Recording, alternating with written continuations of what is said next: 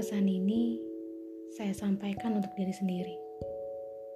Maaf untuk segala kemarahan yang tidak pernah bisa diutarakan, hingga menumpuk dan membuat dada sesak.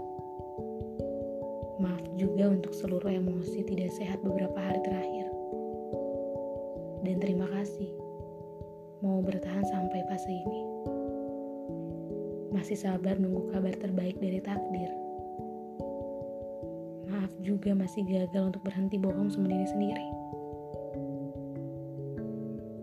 Tapi kamu hebat. Sekarang sudah bisa bilang enggak. Maaf saya tidak bisa. Mungkin lain kali kalau ada waktu.